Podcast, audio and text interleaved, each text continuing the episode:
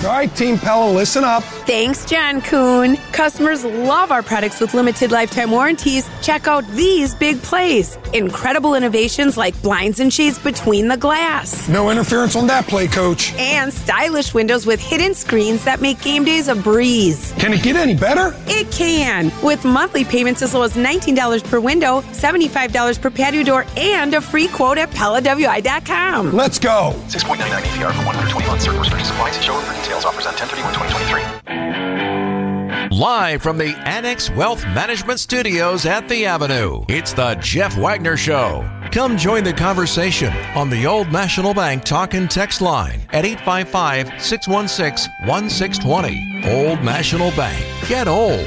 Now, here's WTMJ's Jeff Wagner. Good afternoon, Wisconsin. Welcome to the show. So glad to have you with us.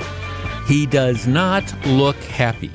The civil trial involving former President Trump and his kids and the Trump Corporation in New York has just kicked off. He is in the courtroom, and I would say, you, know, that, that picture of the, the mugshot with the scowl, well, he, he's kind of replicated that. We're going to talk a little bit about that civil trial coming up in just a little bit. We start off, though, let's get right to it. Do you want compromise or do you want combat? Now, here, let's kind of back into this. Here, here is the deal. We in this country have divided government. We have a president who is a Democrat. We have the Senate, which is by a very narrow margin, but a margin nonetheless controlled by Democrats. We have a House of Representatives, which by a very, very narrow margin, like four votes, is controlled by Republicans. So you have divided government. And as a result, nobody is going to be able to get everything that they want. Because if you're a Democrat, you say, okay, let's let's talk about a budget. I want to spend like there's no tomorrow. All right, well, the problem is you got to get that through the Republican controlled House, and it's probably not going to happen. On the other hand, if you are a Republican in the House, you say, you know, I, we're spending too much money and I want to rein in this program or that program or whatever. Well, you, you've got limited limited ability to get everything you want because you've got you know a president who's a Democrat and you've got the Senate who's a Democrat who's controlled by Democrats. So if if you want to get anything done, and you want to accomplish anything, you need to have some degree of compromise. Now, we've been talking about for the last couple weeks this budget, um, the, the budget showdown, which has been going on. And if it were not resolved by midnight on Saturday, what would have happened is the government would have had to shut down. And we discussed this, and I understand some people, oh, shut down the government. What the heck? Well, okay, you shut down the government, and first of all, that makes us look like a clown car act to the world. Secondly, it causes all sorts of pain to all sorts of people, starting with federal employees who are suddenly told, okay, you're being furloughed and you know you don't know when your next paycheck is going to come in. Now, ultimately, what happens is you end up getting back pay, so it turns into like a paid vacation, but it's incredibly disruptive. We have other people, including TSA agents, border control agents, members of the military, who are told you got to come to work, but we're not going to give you pay. Well, you know, we'll, we'll, you'll get it at some point in time. It's just no way to run a government. And yet, that's what we were on the verge of having happen because you have a handful of Republicans, like 10 or 20 hardcore, real far right Republicans who were willing to shut down the government because well, their demands kept changing, but they wanted like limitations on spending, stuff that was never going to happen because they, again, we have this divided government. So faced with government shutdowns, all sorts of pain, and knowing knowing that this was going to get blamed on Republicans, what ended up happening is Kevin McCarthy, the Speaker of the House of Representatives, a Republican, he, he just said, okay, here's what we're going to do. You know, I'm going to work across the aisle and you know we're going to come up with a, a spending program that everybody could live with and almost all the democrats voted for it and um, a majority of republicans voted for it. It got passed. It got passed in the senate. Biden signed it. And we, we put off this will the government shut down until the middle of november? But it was a degree of compromise.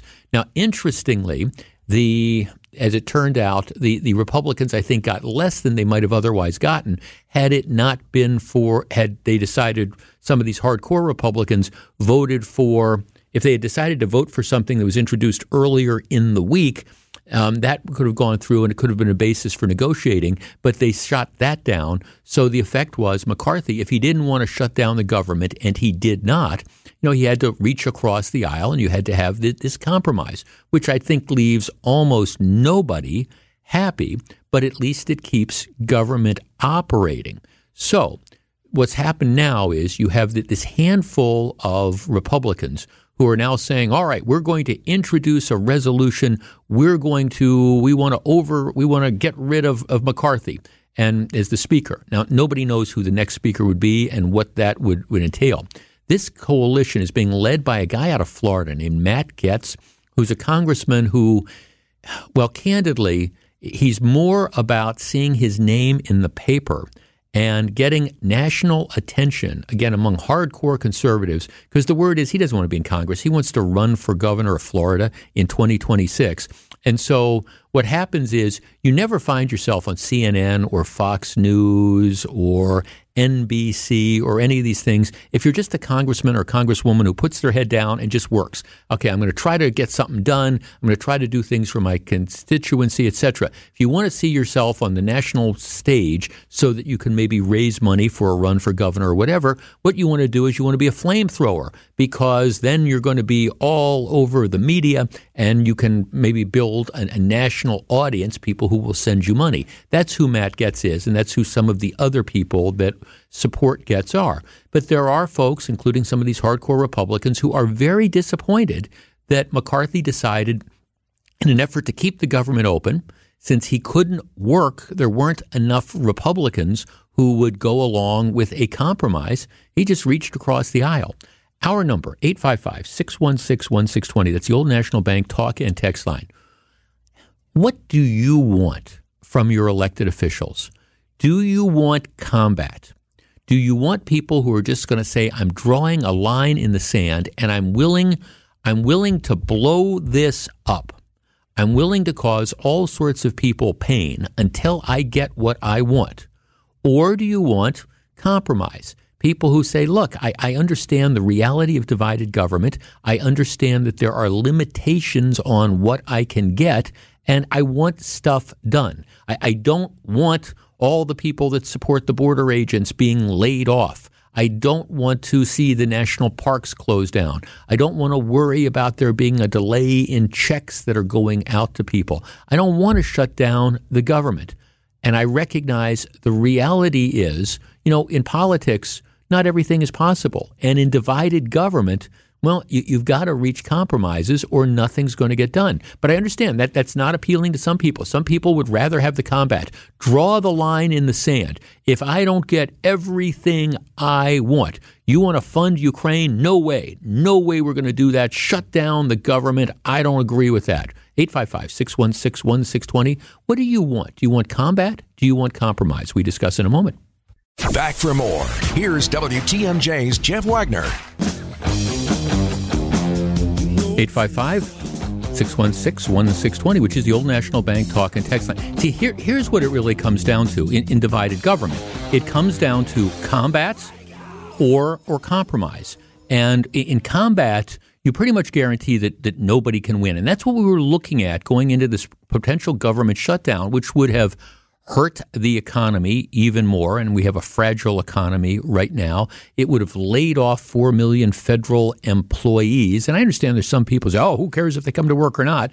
Well, I mean, they're the folks that are supporting, for example, the, the border control agents. It would have created huge disruption. Okay, the military families depend on th- those paychecks, and their soldiers would have still had to go to work, but the, the wives or the husbands who are supporting the family at home, they wouldn't have gotten any money until this thing ends. It's just, it's no way to run a railroad. But given the fact that there's divided government, nobody can get what they want. Now, if the Republicans controlled both houses of Congress and they control the presidency, all right, that, that's one thing. Or the same thing is true with the Democrats. But that's not we where we are right now. So now you have a handful of these these uber right wing Republicans who I, I think in several cases were doing it simply because they wanted to show that they could and trying to set themselves up. Let's, you know, I mean, again, you don't get on, you don't get on the, the news shows by putting your head down and simply working for your constituents. If you're that flamethrower, I'm going to shut the government down, well, that gets you the national exposure that in the case of, for example, a guy like Matt Gaetz, who's a congressman from Florida, you know, when he runs for governor in 2026, he'll have a national donor base that he can draw on. And, and that's, I, think that's as much about what's going on as what happened. But anyways, McCarthy reaches out. He says, "Look, I'm not going to shut down the government." So you come up with a compromise where, candidly, you know, the Republicans probably had to give up more than they would have if they had been able to present a united front earlier on, but they couldn't. So do you want combat? Do you want compromise? Uh, Bill and Racine. Bill, you're on WTMJ. Thank you for taking my call, Jeff. Sure. What do you think? And the hero gets kicked in the shins. You get it? I'm not sure. You mean is McCarthy the hero in this example? Yes. Yeah. And what did he get for it? Uh, he, has gotten Kicked a in the shin. right. He's gotten a threat that they're going to. We're going to try to unseat him because he compromised with the Democrats to keep government open. He did what he had to do. Yeah. Everybody's doing what we got to do around here. Let's take care of business. I, I think Bill. Thank, thanks for calling. I, I, I mean, I guess this is it. I have a text here. I don't care. I could care less about delayed checks and layoffs. The ridiculous spending has got to stop. Balance the budget. There'll be a ton of sacrifices along the way. Uh, the ludicrous spending is um, is unsustainable. Oh, okay. Here, here's the point. This this isn't the way to deal with this. It's it's just not you know, the way, if, if you want to have a different approach to government, what you need to do is, in this case, Republicans in 2024 need to win the White House. They need to take control of the Senate and they need to have more than a working majority, a real working majority in the House. That's how you then get stuff done simply saying, okay, we're going to take our ball and go home and we're not going to vote for any of this stuff or we're going to say no, no, no. And we don't care what we do to the economy of the country. We don't care what we do to the border. And if you think the border is out of control now, and by the way, it is out of control, imagine what happens if all of a sudden we go for a week or two weeks or a month or two months with no support services being offered to border control agents. You know, that, that number, if there's 9,000 people coming in illegally every day, that number is going to jump to 20,000 a, day. So it, it's just, it's by not compromising, by simply saying you're going to shut down the government because that's what I want to do. That, that's that's what kids do. They they don't. They I'm I'm not going to eat my peas. Well, okay, if you don't eat your peas, you don't get any of the rest of the food. You don't get dessert. That's okay. I'm not eating my peas. All right, so now you don't get any food, you don't get dessert. Um, 855 616 1620. Jeff, I want compromise, but it's getting harder and harder to achieve it because the most hardcore, radical, influential media voices in real recent years have been stoking political division by preaching to the public that everyone needs to stand their ground and exposing politicians who don't as not properly representing their constituents. It's a sad mess. Yeah, well, you hear this a lot. Let's talk about the Republican side. You're you're a RINO if, if you're not willing to shut down the government because of whatever the issue of the day is, if you're not willing to do this, you're a rhino. Doesn't matter how you feel about all these issues, but that, that's our, our term. And the left is, you know, the left is like that as well. Jeff, I can't stand divided government. Each side is more worried about giving in because they feel they lost instead of what's doing what's right for us people. Yeah, a- absolutely.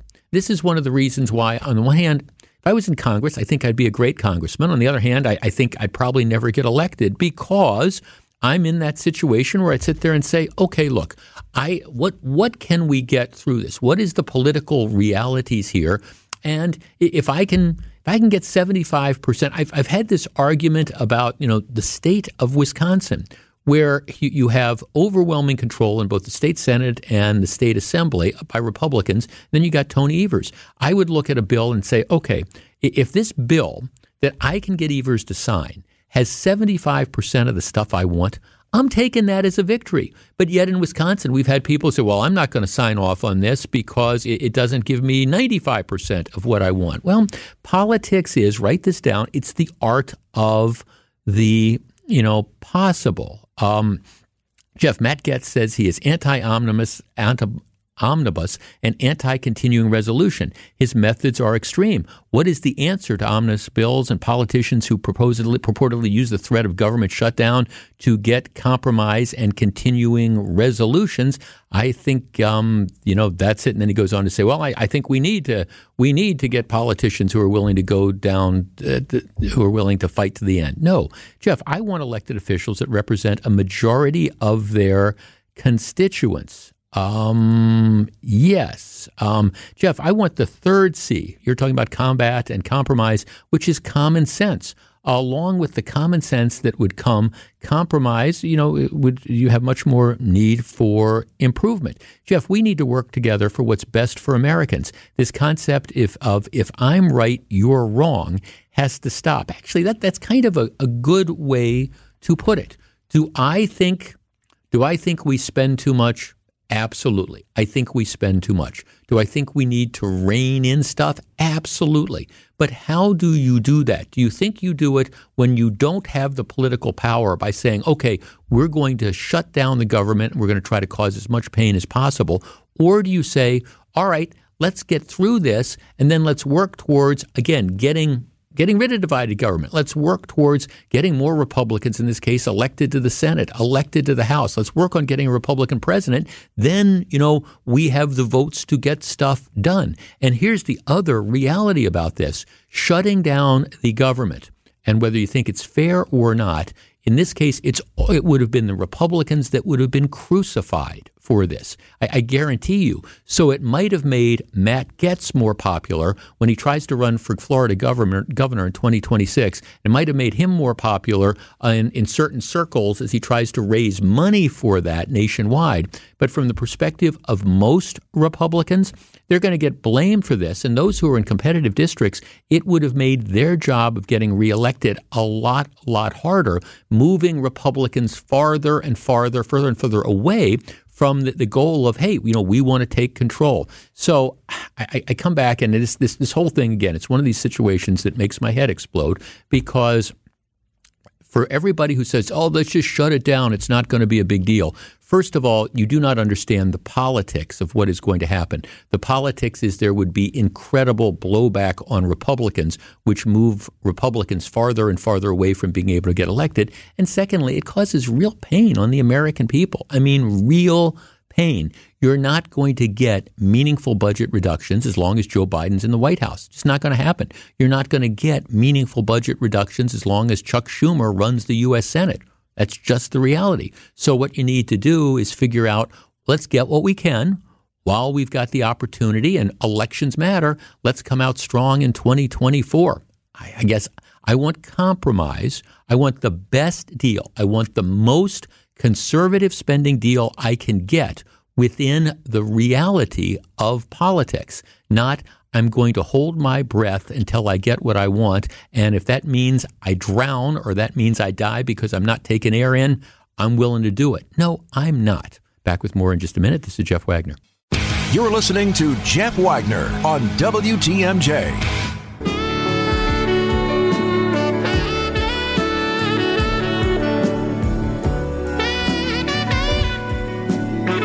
Just to give you a perspective, the, the stock market, eh, okay, I, I thought it was going to open up big. The stock market futures were up big over the weekend because you thought there'd be a huge reaction. Everybody would happy with the, the again, the, the fact that we weren't going to have a shutdown. Well, I mean, it just it's reflective of how little confidence people have in the economy that Um, the Dow is, is now down you know, a couple hundred points, Nasdaq up slightly. But um, you know the last thing this economy needed, if, if you if you think you know today is disappointing, and it is the numbers. I mean, you can imagine what it would have been if the government were shut down. It, it would be just devastating. Again, I know some people don't care. Well, so so you lose you know X percentage of money in the stock market. Well, people should care because a lot of people have money tied up in IRAs and 401ks and things like that. And it does matter when that money just disappears. Okay, I was saying this earlier. As long as we're going where people fear to tread, uh, Donald Trump is is in court in New York today. And needless to say, he is not a happy camper. I was looking at some of the video, and he, he's sitting at, at the table, and he is he is not pleased at all. Now, let me give you a little bit of background on this because then we're going to launch into our, our conversation. The Democrat Attorney General, State Attorney General in New York, her name is Letitia James, has filed a lawsuit. It's a civil case. And you've got you know, criminal cases where people are accused of committing crimes misdemeanors, felonies, etc., and they can go to you know prison as a result of that or jail. Then there are civil cases. You know, many many cases are, are civil cases. You um, you get involved in an automobile accident, so you sue the person that you allege is responsible. That is a, a civil case. The New York Attorney General's office has brought a civil case against the Donald Donald Trump, the Trump organization, which includes Donald Trump and his kids. Um, what they allege, the allegations are that the Trump organization um, committed fraud in overvaluing assets when they were applying for loans. They wanted money from insurance companies or banks, um, and they, they claimed to have X amount of collateral. And the argument is that those were false, misleading statements. And as a result of that, there's a, there's a lawsuit that has been filed. Late last week, the judge who is presiding over this case, his name is Arthur Engoron, who's sort of an eccentric New York circuit. They, call them justices, but it's like being a circuit court judge. Um, issued a ruling that Trump and his company had committed fraud. Um, so it, he said, based on the pretrial pleadings, I find that there has been fraud committed. The suit is seeking to impose up to a $250 million penalty on Trump and his company. Also, there are allegations, and one of the things they're trying to do is revoke the business certificate for the Trump organization. And what that means is without a business certificate, they could no longer operate businesses in the state of New York, which would have a huge impact on on the um, on the ability of uh, I mean, for example, he's a big real estate developer. Well, all these real estate companies, if you lose the certificate, you know, you could lose control of a number of the giant Trump Tower and things of of the like. So the the trial, which is given the fact that the judge has already ruled that there was fraud, the trial is going to be about some of these collateral issues, but you know who knows. But here's here's the interesting aspect of of this case, and this is what I want to discuss with you because Donald Trump very very angry. Matter of fact, um, you know, last week he goes on to denounce. He, he goes on to denounce the, the judge. I'm going to court tomorrow morning, this is yesterday, to fight for my name and reputation against a corrupt and racist Attorney General, Letitia James, who campaigned on getting Trump, and a Trump hating judge who is unfair, unhinged, and vicious in his pursuit of me. By the way, this isn't a jury trial, it's a trial in front of this judge. He values Mar a Lago in Palm Beach, Florida at $18 million when it's worth 50 to 100 times that amount. His valuations are fraudulent in pursuit of election interference, and worse, this whole case is a sham. See you in court. Um, etc. And then he goes on to like, rip on the judge. But here's Here's what this case is about. Um, when Trump, the Trump organization, was taking out various loans from insurance companies and banks, they were asked to provide the value of things. Like maybe, maybe you're. Let, us take about like a normal person's level. You're you're giving a statement of assets because you want to take out a mortgage okay? And they're asking you, you know, okay, how much do you have in your bank? How much do you have in stock accounts? Maybe they ask you, you know, what are the values of your personal effects, et cetera, et cetera. So let's say you've got a you got a used car and you value that car at $15,000 when the truth is maybe the car is only worth five. So, but you're, you're giving estimates. So, anyhow, um, what, what happens is as they are taking out loans, the argument is that Donald Trump and the Trump organization grossly inflated the value of these things from Trump Tower on Fifth Avenue to Mar-a-Lago in Florida to a golf course in Scotland. He's got this big resort and golf course called Turnberry, which is generally recognized as one of the best golf courses in the world. Um, I'll give you an example. Mr. Trump's triplex apartment in Trump Tower. Um, the New York State Attorney General accused Trump of overestimating its size, saying it was 30,000 square feet when it was actually 11,000. So he said that the apartment was three times the size. And obviously, that if you had a bigger place, you have a higher value. The judge said that Trump's lawyers had absurdly suggested that a calculation of square footage was subjective. But it goes on and on, and they essentially say that he grossly inflated the value of all his properties. Now, here's where it gets a little tricky. Normally, when you have a bank fraud case, a criminal case, for example, that's brought, you have somebody that loses out on money. Um, you make false statements to the bank or the insurance company or whatever. They loan you the money. You then default. So, you know, they don't get the money back, right? I mean, that's how normally a fraud case works. In this case, nobody lost out on money. The banks made the loans. All the loans were paid back with appropriate interest. So it's not like there was any default.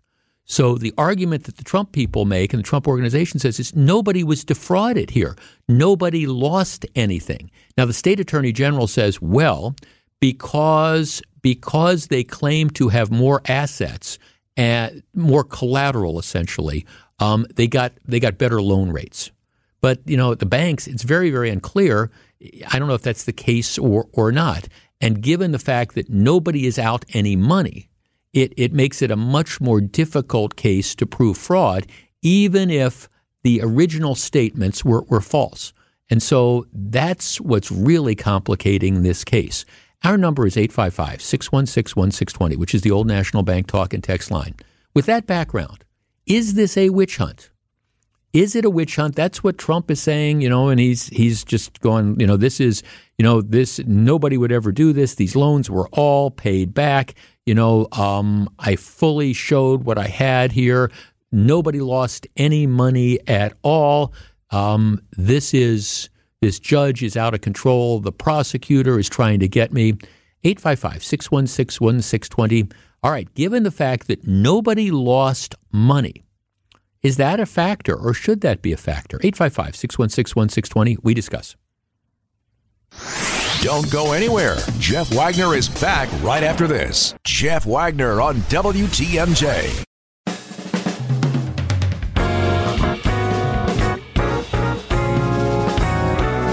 One of our texters is saying, well, you, you have to understand that by, by putting in for these loans and getting the money so that he could make some of these deals, he gave himself an advantage over maybe other developers who um, weren't able to get the loans. Now that that that's going to require showing that there are other people who weren't able to get the loans. I'm, I'm just saying normally in fraud cases you have you have a victim.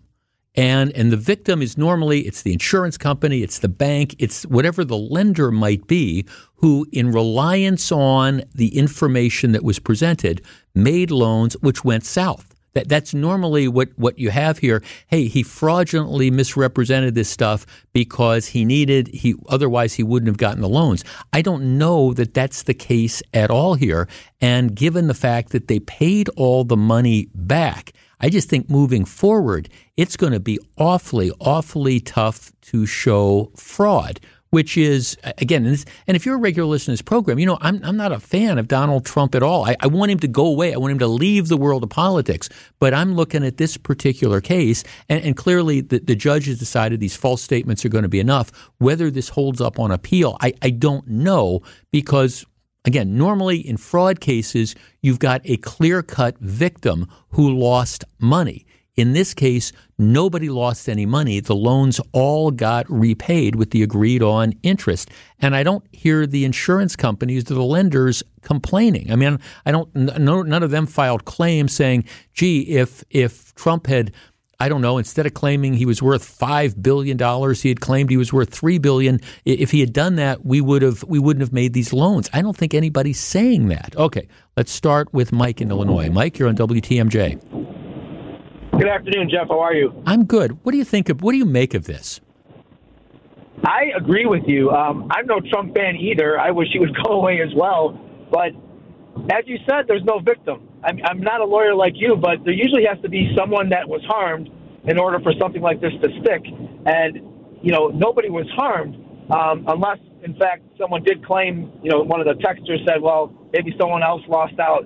But no one was applying for the exact same loan as he was. So Yeah. it's not like there's a loan that maybe someone else didn't get because he took it from them. Yeah, I Um, mean, I mean, yeah, I I mean. also think go ahead. I'm sorry. Go ahead.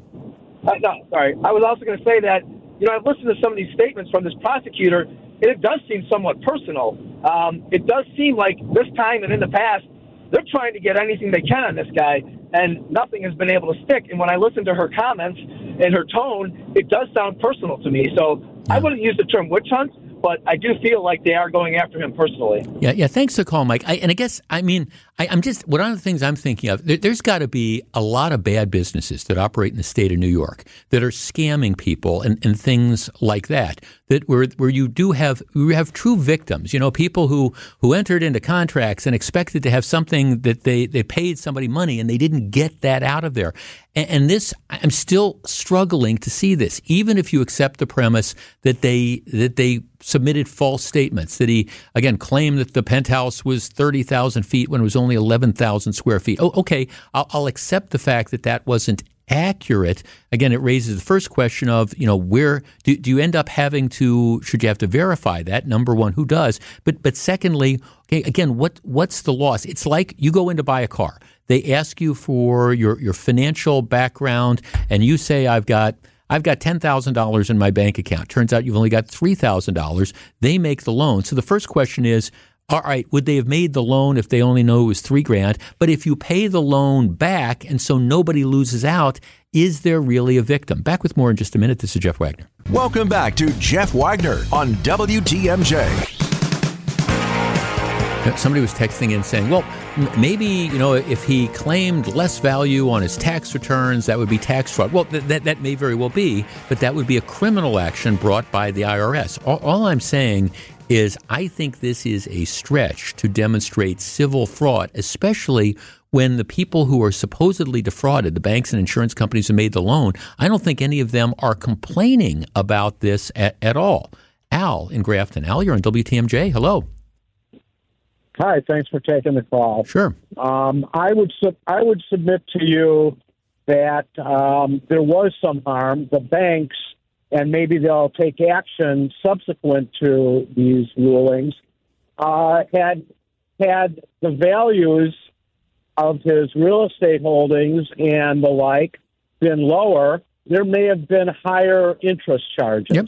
Maybe. and and and they you know you know i don't know the numbers you know a hundred million dollars in loans for the various this if it was a one percent differential it's a million dollars it's a lot of money Well, why aren't any of the banks Um, complaining about so- it? None of the banks are complaining.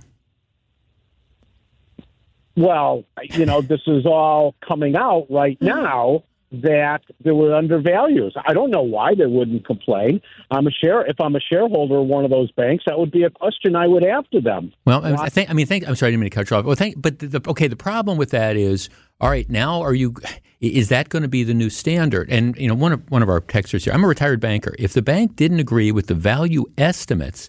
They would have valued them individually. Um, Jeff, I'm and this is a banker. I'm not a Trump fan, but don't you need to suffer a loss to sue civilly? I see no loss to anyone. Trump paid it back. Right. Well, the, the argument would be maybe they, they wouldn't have made the loan, or maybe they could have gotten a higher interest rate. But if they charged a higher interest rate, maybe they wouldn't have gone through with the loan. I'm just saying this is not a dead bang winner when it comes to fraud, because typically when you have fraud, you have I, I'm you you have clear cut losses, not this. Well, maybe they could have gotten some more interest rates, but then maybe the loan wouldn't have gone through. I'm, I'm just saying this is this is not an easy one. Back with more in just a minute. This is Jeff Wagner.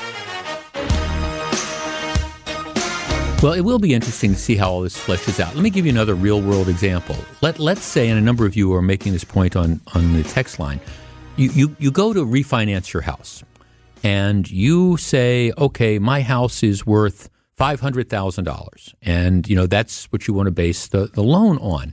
Well, most, most lenders are, aren't going to just accept your word for that. What they're going to do is they're going to come out and they're going to do an independent appraisal that's going to tell them whether it's worth 500,000 or 750,000 or, or 300,000. That's the point that a couple of our, our retired bankers are making that, you know, if, if there's questions about the solvency, is this loan going to, is there the potential that the loan is going to go bad?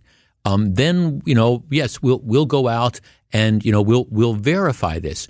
And the argument I think the Trump Corporation is going to make is regardless of what he said the assets were worth, there was no question that they were sufficient to cover to serve as collateral for the loans. And the evidence of that would then be that the loans were repaid. You know, so it's not like a situation where, again, I, I you know, I, I, don't have the collateral to do it. So, in other words, in the, that example I was just giving with the house, okay, you say your house is worth you know five hundred thousand dollars, and the appraisal says it's only worth three hundred thousand dollars, but you know, maybe the bank doesn't care because they know that hey, you're only taking out a loan for a hundred thousand. It doesn't matter. There's enough resources to cover it. These are all just complicating things because, like I say, normally in fraud prosecution, civil or criminal, you have somebody who is directly a loser, and you have like the the lender who's complaining, hey, I got ripped off. I didn't get paid back. In this case they got paid back. Now I understand the argument is well maybe maybe you could have gotten a higher interest rate or something like that, but that's that that's a difficult thing, and it's one of the reasons why I think this case is being brought civilly, not criminally. Because if you were bringing it criminally, you could never sustain the burden of proof of proving guilt beyond a reasonable doubt. All right, a lot of stuff coming up after the top of the hour news, including I don't know, striking auto worker who says there's only so much abuse you can take. I'll explain, we'll discuss. Live from the Annex Wealth Management Studios at The Avenue, it's The Jeff Wagner Show. Now, here's WTMJ's Jeff Wagner. Good afternoon, Wisconsin. Welcome back to the show. Let me tell you a story. I've got a war story. Back um, in another life, my first career, I was a federal prosecutor and I ran the Organized Crime Drug Enforcement Task Force for the U.S. Attorney's Office in out based out of Milwaukee, but we covered the entire state. And I was responsible for prosecuting lots of the big drug organizations during the time that I was there and was running this. One of the things that I noticed is is how drug trafficking changed over over the years, and it's changed materially since I was gone. But one of the things that, that happened is in the mid to really late 1980s, we saw an explosion around here of crack cocaine. And crack cocaine, which is lots more powerful than regular cocaine, which is a bad thing in and of itself, but incredibly addictive. Um, it, it became crack cocaine was around here largely the province of, of inner city street gangs. That, that's just the reality. And if you've ever if you've ever seen the HBO show The Wire, trust it is amazingly accurate as to what was going on. And back in the day, I used to run wiretaps and things like that. But you, would have the, these largely inner city street gangs, which were selling crack cocaine on street corners, incredibly addictive, addictive, and things like that. And it's where the it's where violence started exploding in the city of Milwaukee. Because I think before the 19 mid 1980s or late 1980s 100 homicides would be unthinkable. But we, we hit that because what would happen is you'd have the, the street gangs that would go to war with each other over whose whose corner is this to sell dope on. And you'd have drive-by shootings and then what would happen is you'd have okay, you know, we had a shooting on this corner. Well, here, we're going to go shoot up so and so's house. He's in this gang. And then they drive by and they shoot up the house, and it th- turns out to be a house that doesn't belong to the gang member and stuff. But you'd have th- this explosion of, of shootings. And, you know, one of my jobs was okay, let's. Let's work with the local authorities. Let's work with DEA and FBI and ATF, and, and let's investigate and let's use the federal resources to bring these large conspiracy cases. One of the biggest cases I handled was a prosecution of a group called the Brothers of Struggle, which was kind of an offshoot of a group called the Black Gangster Disciples, who were pushing lots of crack cocaine around here. And here, here's just the uncomfortable truth of, of this. The members of the black gangster disciples um, that were involved in this indictment, they were all black. that, that, that's just, it, it's what it was. And so every once in a while, when and this is a lot of the street gang prosecutions, as we tried to target the the violence that was associated with the trafficking of um, of crack cocaine and all, it, it, turned out we were prosecuting a lot of members of minority groups. And you, I, I, can remember getting static. Well, you, are you looking at the racial makeup of the, the people you're prosecuting? And my response would always be, well, when you when you go fishing, you, you go where the fish are. I mean, if you could show me a, a, bunch of, for example, a white guy street gang in River Hills that's selling crack cocaine and shooting up the, the streets, I'm delighted to prosecute them. But you know, our, our resources, I'm concerned about the violence. I'm concerned about the spread of drug dealing. I'm going where the crime is. And I, I want to be colorblind when it comes to that. I mean, I don't care whether you're white or black or brown or green or whatever. I mean, I want to go where the crime that is affecting these neighborhoods are. But there was always this static about, oh, you're prosecuting too many of this type of person or that. And I said, I'm just prosecuting the crime. I'm trying to get these street gangs off the street because they're, they're killing people and they're spreading this poison. But that was always kind of one of the issues. I was thinking about that story if you follow me on Twitter, it's it's at Jeff Wagner six twenty. I, I, sent out a link to a story that appears in the the local newspaper. Um, here's the headline: Milwaukee police set foundation for change, but racial disparities in stop searches continue. The Milwaukee Police Department has laid a foundation for improved constitutional policing, but the work remaining is most challenging.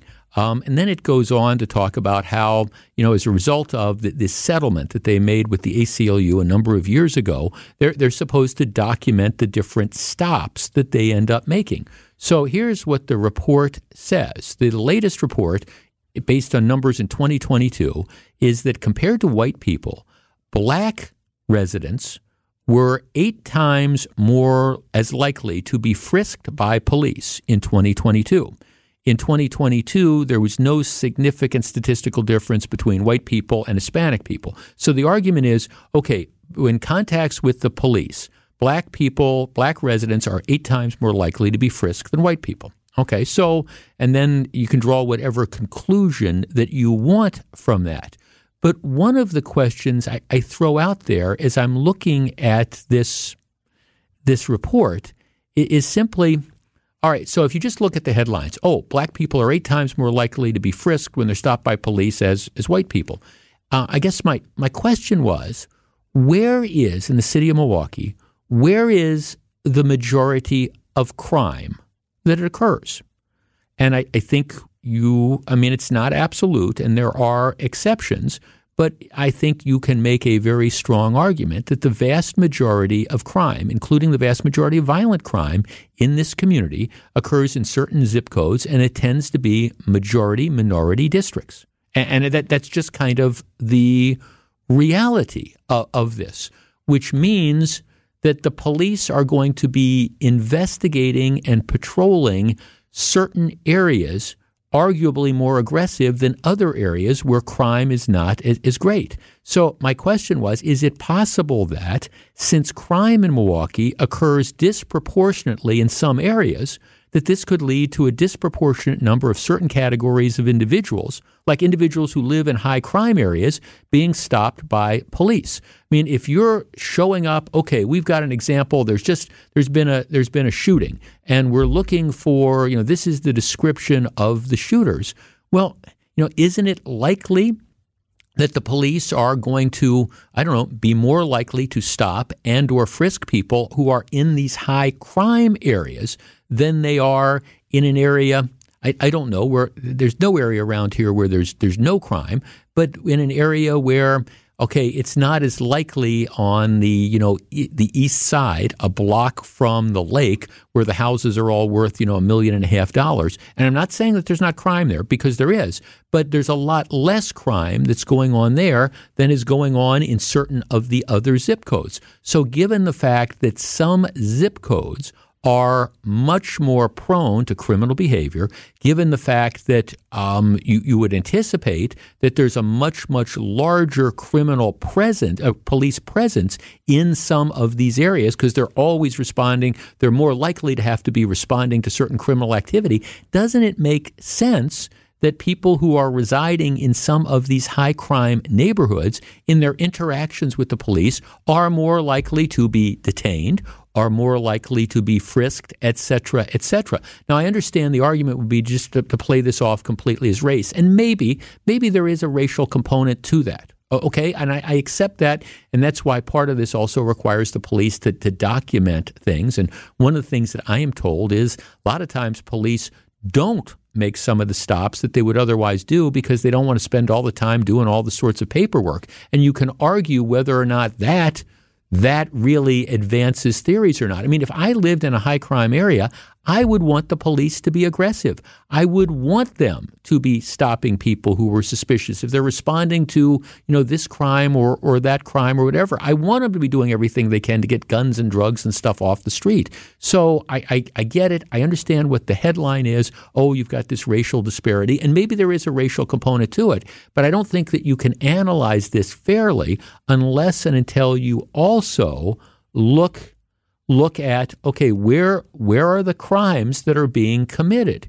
And if the crimes and the investigations and the police presence is disproportionately in a neighborhood that has a disproportionate number of this type of resident or that type of resident, whether it's black or Hispanic or white or, you know, fill in the blank, it to me only makes sense that the number of police contacts is going to be greater. So, oh, uh, black people are eight times as likely to be stopped and frisked by Milwaukee police. Yeah, yeah, okay, that's the hard number, but I don't think it tells you anything unless you understand, okay, where were these stops? Where were these frisks? What was in fact going on? Why were they doing this? Why were they in the area? Because if you've got more cops in a particular area, it seems to me just, eh, eh, unless they're just doing absolutely nothing, it seems to me that they're more likely to be making stops from people who live in that area, that zip code, whatever. Just saying. Back with more in just a minute. This is Jeff Wagner. Jeff Wagner on WTMJ.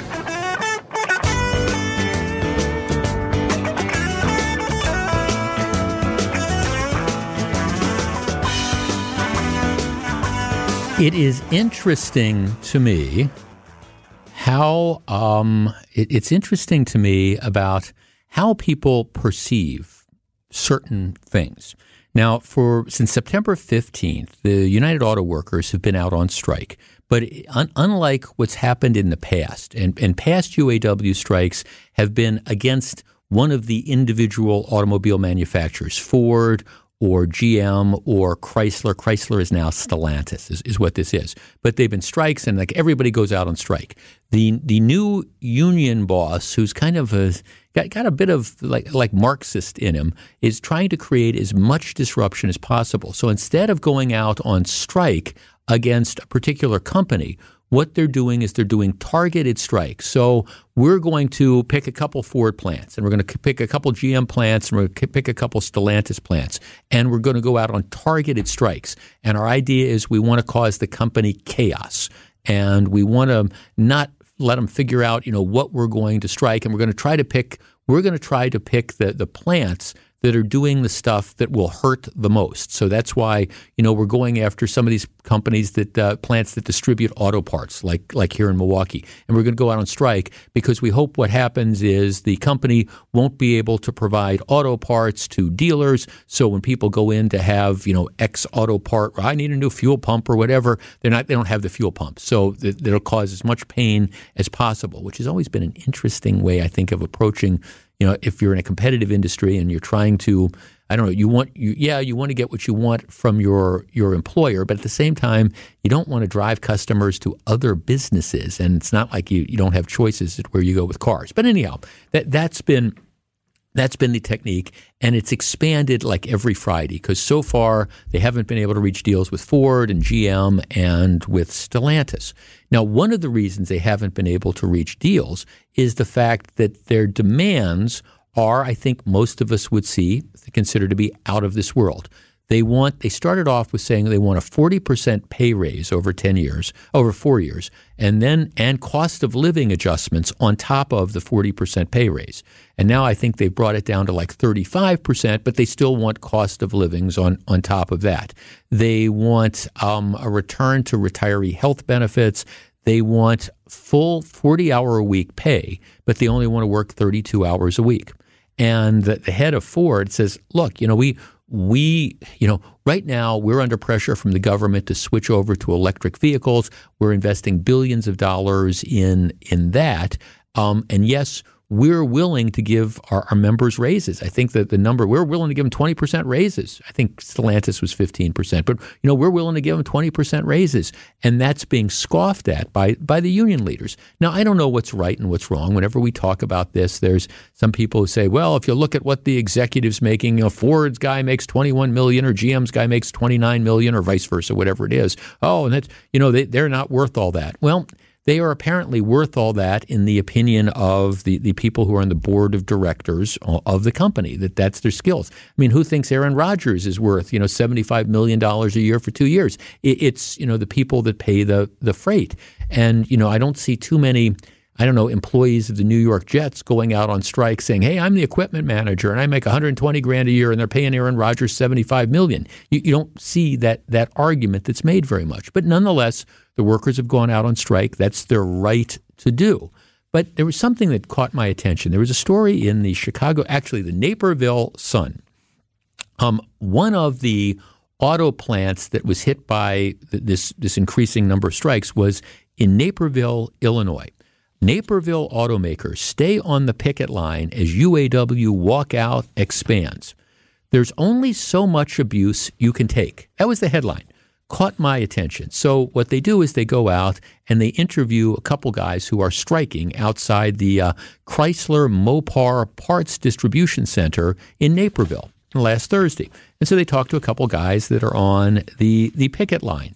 And here's what one guy says He says, I've been working here since 2000. It's not fair.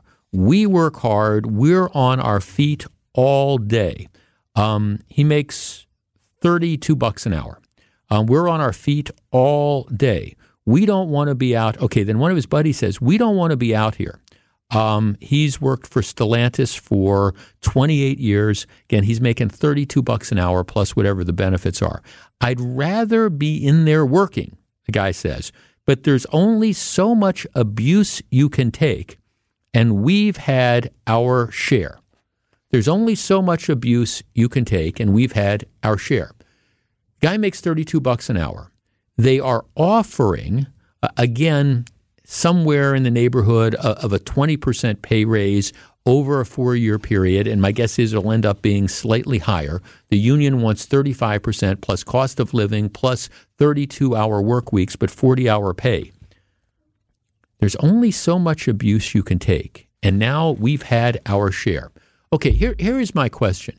If your employer came to you and said, okay, here's the deal, I'm going to offer you a 20% pay increase and we're going to sweeten the benefits and we're going to do some of the, this other stuff.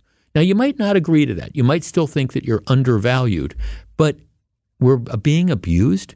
We're being mistreated. This is terrible. Our number is 855 616 1620, which is the old National Bank talk and text line.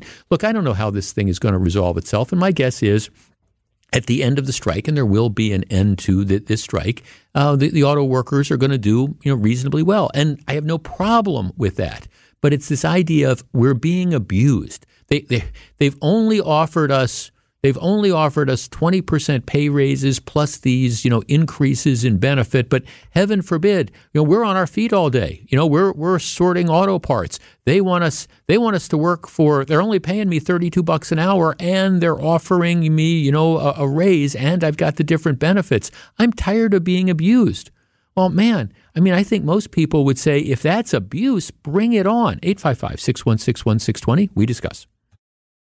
Stay tuned. Jeff Wagner returns after this on WTMJ. Welcome back to Jeff Wagner on WTMJ.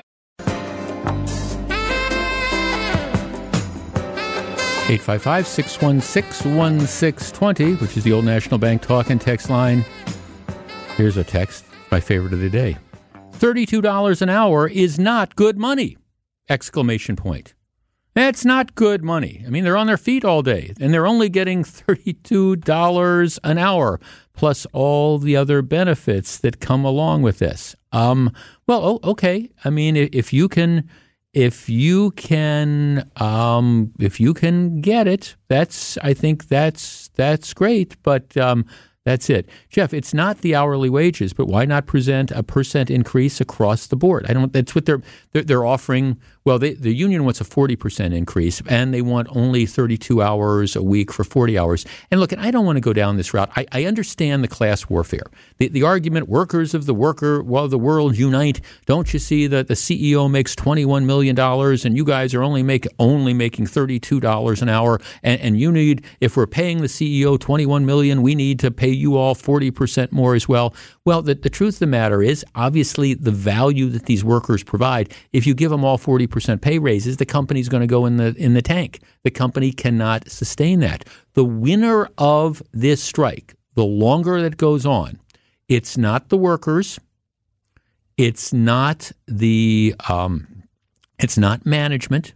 The winner of the strike, and I'll tell you, and this isn't too hard. It, it's real easy. It's Tesla, it's Nissan, it's Honda, it's Toyota, it's fill in the blank, some of these other car companies that manufacture cars in the United States and are in a position because this is see this is like the thing that happened with Budweiser with with Bud Light. Some people are surprised that this boycott of Bud Light took off. Oh, I, I can't believe that people did. Well, it, it, it took off because people had other choices.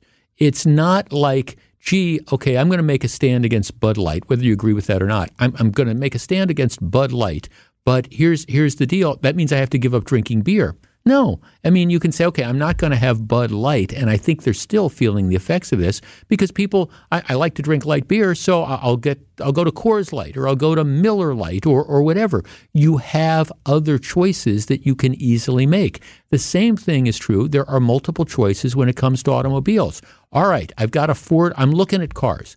I'd like a Ford Escape. All right, but um, right now the price of the Ford Escape is going to go through the roof because you know they're going to make this settlement they're going to dramatically increase their their labor costs. So what's going to happen is that's going to get passed on to consumers and so now the, the Ford Escape is going to be $2,000 more or whatever that number might be. Fine all right, let's see. Well, now I'm going to look. What a, I want an SUV. I like the Ford Escape, but you know what?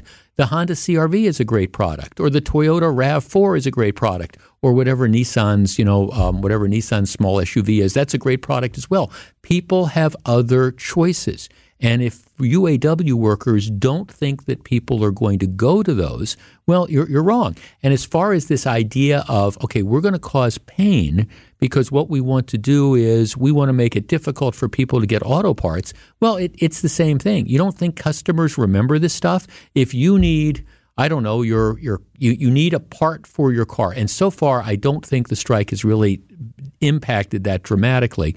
Down the road, if this continues another month or two months, maybe that's a different story. But you take your Ford Escape to the Ford dealer and they tell you, we can't make this repair because, you know, we don't have this particular part because the UAW is out on strike. Don't you think that the next time somebody is in the market for a car, you think that they're going to be inclined to run back and say, okay, well, I'm going to buy the Ford Escape. I like the Ford Escape, but I don't know, you know, who knows what's going to be going on with labor in the next two years. And I don't want to get into a situation where I can't buy this, I can't get my car fixed because there's no parts. Whereas if I buy the Honda or I buy the Toyota or I buy the Nissan or buy whatever, you know, I'm, I'm buying it from these non union shops in general, and I'm not going to have to worry about this disruption. Um, yeah. Jeff, um, I'm sure one of our texters again said $32 is not good money. I'm sure the mass um, Um, I'm sure the mass majority of the workers don't have a college degree, making thirty-two dollars. I guess I'm I'm the sucker for um, you know this. Um, Jeff, our Johnson Controls CEO was making ridiculous money. When he was forced out, he got a huge parachute payout. Meanwhile, all the employees kept working. Sorry that our union automaker employees are spoiled. Well, I mean, I don't, I don't, I don't, I mean, I don't care if you want to if you want to say, okay, we're going to walk the picket lines because we we want more money, I respect that. You know, that's that's collective bargaining. But this idea that we're being abused, that's what got my attention. Um, Jeff, abuse. What kind of abuse is worth a lot of money? This is a victim mentality. At my company, I make um, twenty six fifty an hour, and even my colleagues use language like that. I blame it on the victim mentality, which is bred inside the union. This is a simple negotiation for an agreement. The union has funds for the strike. If the union runs out of strike funds, we'll see who returns to the abuse. Well, that's one of the reasons, actually, why the, the union hasn't gone out, why all, why all 146,000 United Auto Workers haven't gone out on strike at once. Now there's like 20 some thousand. I think that's the last number I saw because you make the strike funds last longer. And, and it's not a, a bad strategy. I just don't know what the end game ends up being. Um, yeah, Jeff, $32 per hour, $64,000 annually at 40 hours pay per week. In many cases, people don't have college degrees. I think that that's excellent money. Plus, it also you, have also got benefits. And I'm not saying that people don't work hard. That that's not my point. And I don't oppose people getting more money. At the same time, we're being abused. You know, we're being abused, and that's what I, I think is. Um, you know, that's um, that's it. Jeff, I've been a union steam fitter for 23 years. I'm union through and through.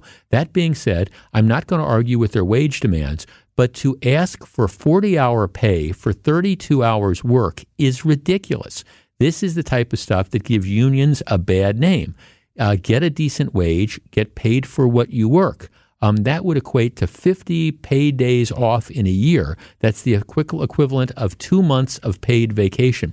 Yeah, see, when Joe Biden decided to go on the picket lines, that was always one of the questions, and he's never answered this. Okay, okay, you're supporting the UAW. I, I get it, fine. What what do you think about their demand for 40% or 35% pay increases?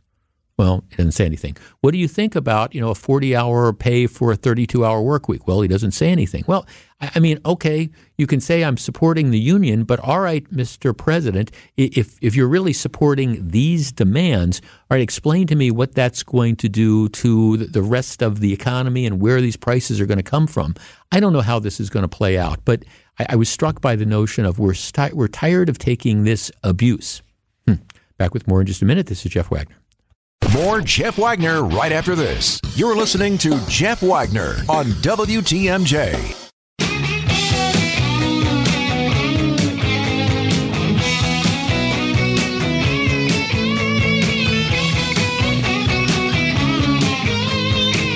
Okay, Donald Trump. I, I just, I understand that Trump says stuff to to get headlines. And I understand that maybe he says stuff that you know is designed to attract attention, and, and maybe maybe everybody goes, yeah, yeah, yeah, right on. But at, at, the same time, I don't care if you're a conservative or liberal. Every once in a while, some of this rhetoric is kind of, I don't know, frankly, it's what's the word I'm looking for? What's the word I'm looking for? Nuts. It's nuts. Okay, here, look, I, if you are a regular listener to this program, you know that I am, I, I when it comes to out of control crime, I am incredibly frustrated. And, and one, there, and, and, you know, pick a category of crime, and you see that. But one of the things that we're seeing just explode is, is retail theft you know, shoplifting. And we saw the story, the organized, you know, shoplifting thing. You had 100 plus looters, you know, kids that are wearing the ski masks that were breaking into windows and robbing the Apple store and Lululemon and Foot Locker and, and all these other places in downtown Philadelphia. You have the, the incidents of shoplifting, both organized and otherwise. Target, what was it? Target closing nine stores in urban areas. You know, Walmart ended up closing the store on the northwest side of Milwaukee because they just the, the theft was so great. Then you have all these politicians that'll come out and they say, "Oh, this is terrible that you know Walmart is closing." Or? No, it, they're closing because crime is out of control. They are a business, and rather than denouncing the business for, for closing because of crime, you know, what the politicians really should be doing is dealing with the underlying problem of crime.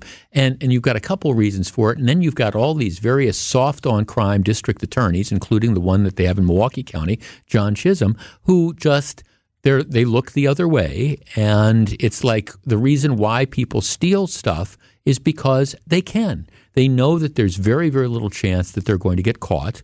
And they know that even if they do get caught, there's very, very little chance that there will be any sort of significant consequence. Chances are the case is never going to get prosecuted. And if it does get prosecuted, it's going to get pled down. And if it does get either pled down or you do get a conviction, you know that there's going to be some judge just slaps the wrist. And it's one of the reasons why we've had this spiral of, of, of retail theft, which is just devastating communities. And it's part of the product, again, of this sort of soft on crime generation of prosecutors that we've seen. So I, I'm, I, I believe that there needs to be accountability. And I need that I believe that people who are involved in this organized retail theft need to be held accountable and I, they, they need to go to jail. So I believe that. All right. So that's the background. So don't jump on me saying, Jeff, you're suddenly going soft on crime when you comment on this. Here's the headline in USA Today Trump calls for police to shoot shoplifters as they leave the store. Former President Donald Trump recently gave a glimpse into how his next administration would urge law enforcement to handle shoplifters if he wins the White House in 2024 by shooting them in the store. Quote, We will immediately stop all of the pillaging and theft. Very simply, if you rob a store, you can fully expect to be shot as you are leaving the store. End quote. He said Friday during a speech to California Republicans. Um, um, calling on Trump shoplifters to be shot comes a day after he admired a Glock during a South Carolina campaign stop and said he wanted to buy one. Now, now look, at the risk of being, you know, at the risk of being okay, then then he goes on to say, um, the word, the word that they'll shoot you will get out within minutes, and our nation in one day will be an entirely different place. Trump said Friday of shooting shoplifters. There must be retribution for theft and destruction and the ruination of our country. Okay, let's let's take a step back here. Okay? I I don't disagree with the idea that there needs to be he used the word retribution. There needs to be consequences for theft and destruction and the ruination of the country. I agree with that. That is something, if you're a regular listener to this show, you know I preach all the time. There needs to be consequences for criminal behavior, there needs to be consequences for bad behavior. Having said that, he wants to shoot shoplifters in the store. Really. The word is that the if the, the, word that they'll shoot you will get out within minutes in our nation, and one day it will be an entirely different place.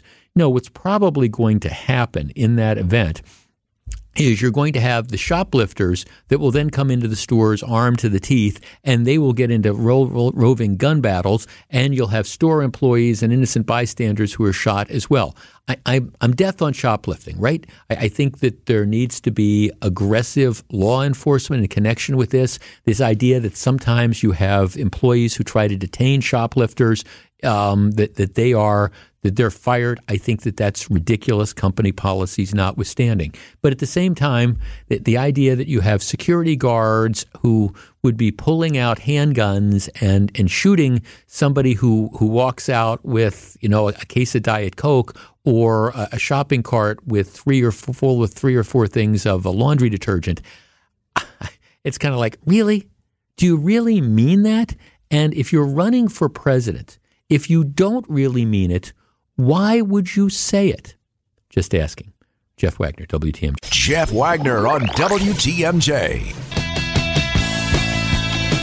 We have a couple texters who are saying, well, what's wrong with Trump saying let's shoot shoplifters? Okay, let me, let me just take a step back here. And again, this is I, I, I think uh, 25 years here at WTMJ and another couple more up the dial. You know, I, I think I have, with my background, I mean, I, I, think I have some credentials when it comes to, you know, talking about dealing with crime and things like that. We don't have a death penalty in the state for people who commit multiple murders. I, have been arguing for, you know, you know 30 35 years that you know maybe capital punishment in cases of extreme sort of situations would in fact be warranted and, and I can't get that through. So we, we don't have capital punishment for somebody that kills five or six people but you want to essentially have capital punishment for, for people who are shoplifting stuff. I mean, come on. And, and, and I get, look, I'm as frustrated as anybody else is when it comes to this whole notion of people who are stealing things and stuff of the like. I get it. I understand the frustration, but let's let's have a moment of clarity here. We, we, we can't be executing shoplifters in, in stores. We can catch them. We can tase them. We should be able to detain them. We should be prosecuting them. And if it's appropriate, we should be putting them in jail or prison. But that's far different than pulling out a piece and just starting to shoot up places because somebody's walking out of a store with a cart full of laundry detergent. Right? Back with more in just a minute. This is Jeff Wagner, WTMJ. Don't go anywhere. Jeff Wagner is back right after this. WTMJ, W277CV, and WKTI HD2 Milwaukee from the Annex Wealth Management Studios. This is News Radio WTMJ, a good karma brand station. This is Jeff Wagner. So glad to have you with us. I'm telling a couple war stories for today. Back in the day, um, we were, when I was an assistant U.S. attorney, one of the things that we would do in, in drug prosecutions a lot of times is we would we would look at tax records of individuals because what you would do is you could look at all right, if you have somebody that's got all sorts of stuff, they're driving around in a Lamborghini. Um, you, one of the things you'd want to find out is okay, well, how much money are they reporting? And if they're you know an ice cream delivery person who's you know maybe making back in the day you know twenty grand a year, and they, they're spending you know, two, three, four hundred thousand dollars in cash, well, maybe there's an inheritance or something like that. But you want to see what they're telling the IRS. You want to see, you know, you want to look at bank accounts and things like that. In order to get somebody's tax records, I will tell you, as a federal prosecutor, the the hoops that you had to jump through. I mean, you had to submit affidavits. It had to go up to Washington. It had to be signed off on by people at the IRS and at Justice. I mean, it was it was a major project, but that's okay. I, I understand that because tax records are supposed to be confidential and you don't want it to be easy to get them. And there needs to be, like a legitimate, in this case, an investigative purpose to do it. So you, you, could get them, but it was just it was a pain. And so that's why I was so interested a couple years ago.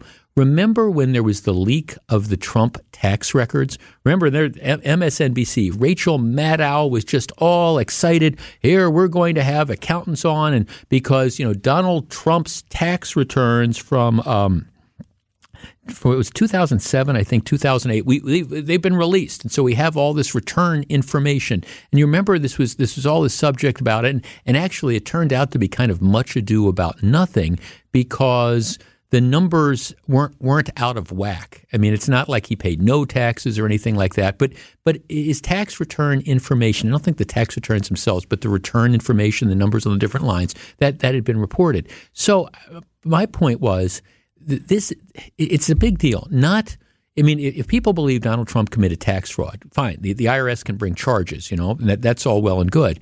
But the idea that you have somebody that has access to these that's decided to take it upon themselves to release this information to the public, that's an outrage and it is a crime. I bring this up because Friday, Charles Littlejohn, 38 of Washington, D.C., was charged with one count of unauthorized disclosure of tax information and is now looking at up to five years in prison.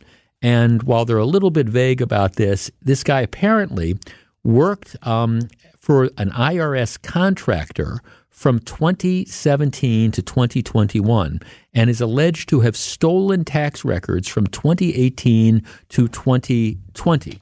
Now, it's not just the Trump tax returns, apparently, that he, he got, but um, He also provided tax records of other wealthy Americans and then delivered them to the New York Times and to other places. Now, it's interesting because you have like the newspapers say, well, even though we know this stuff was illegally obtained, we didn't commit any crime in doing that, so we're going to go ahead and publish it. And I've always had problems with, with that, the idea that, oh, it's not our, we, you know, we didn't commit the crime, so even though it was it was obtained through a crime, we're going to go ahead and put it out there. I, I have always had issues with that, but th- this is a situation where I don't care if you love Trump or hate Trump, and I don't care if you you know think that okay, rich people they deserve to have their tax returns made public or, or whatever. That that's fine.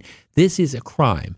And they finally caught at least this one guy. My big question is, how was he able to do this for three or four years? And are the the record keeping so sloppy that you can get access to this? Inquiring minds want to know. But he has, in fact, been charged in information, and that's typically an indication that he's reached a plea deal. When we come back, where do we go from Joe? Stick around. Live from the Annex Wealth Management Studios at the Avenue, it's the Jeff Wagner Show.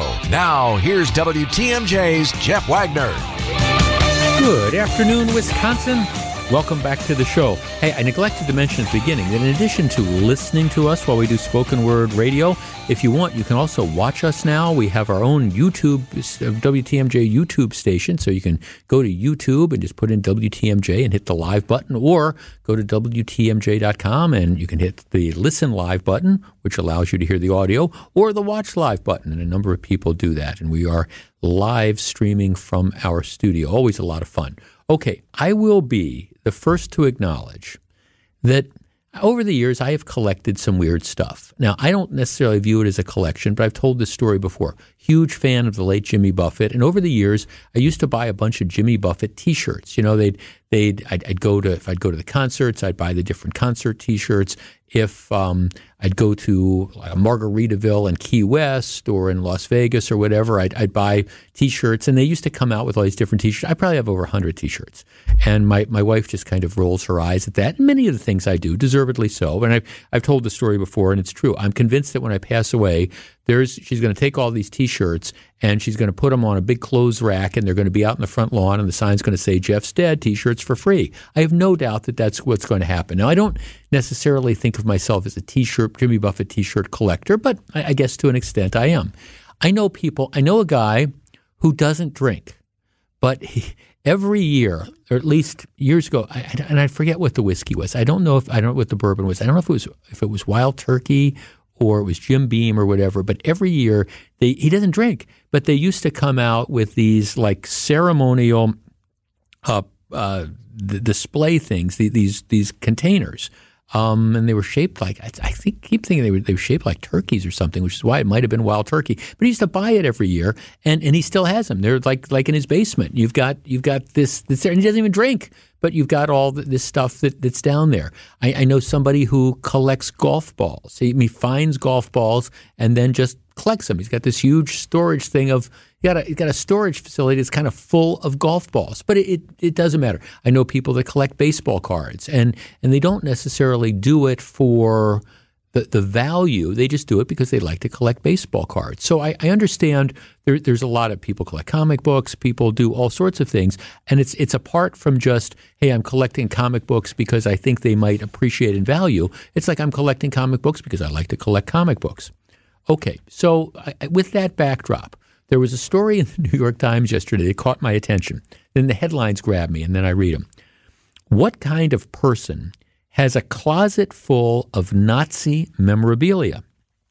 At the Ohio Valley Military Society's annual show of shows, there's plenty for sale that isn't Nazi memorabilia. All sorts of mementos from all sorts of wars, Civil War caps, antique pistols, Purple Hearts, samurai swords, World War I trench kits but there is a lot of Nazi memorabilia.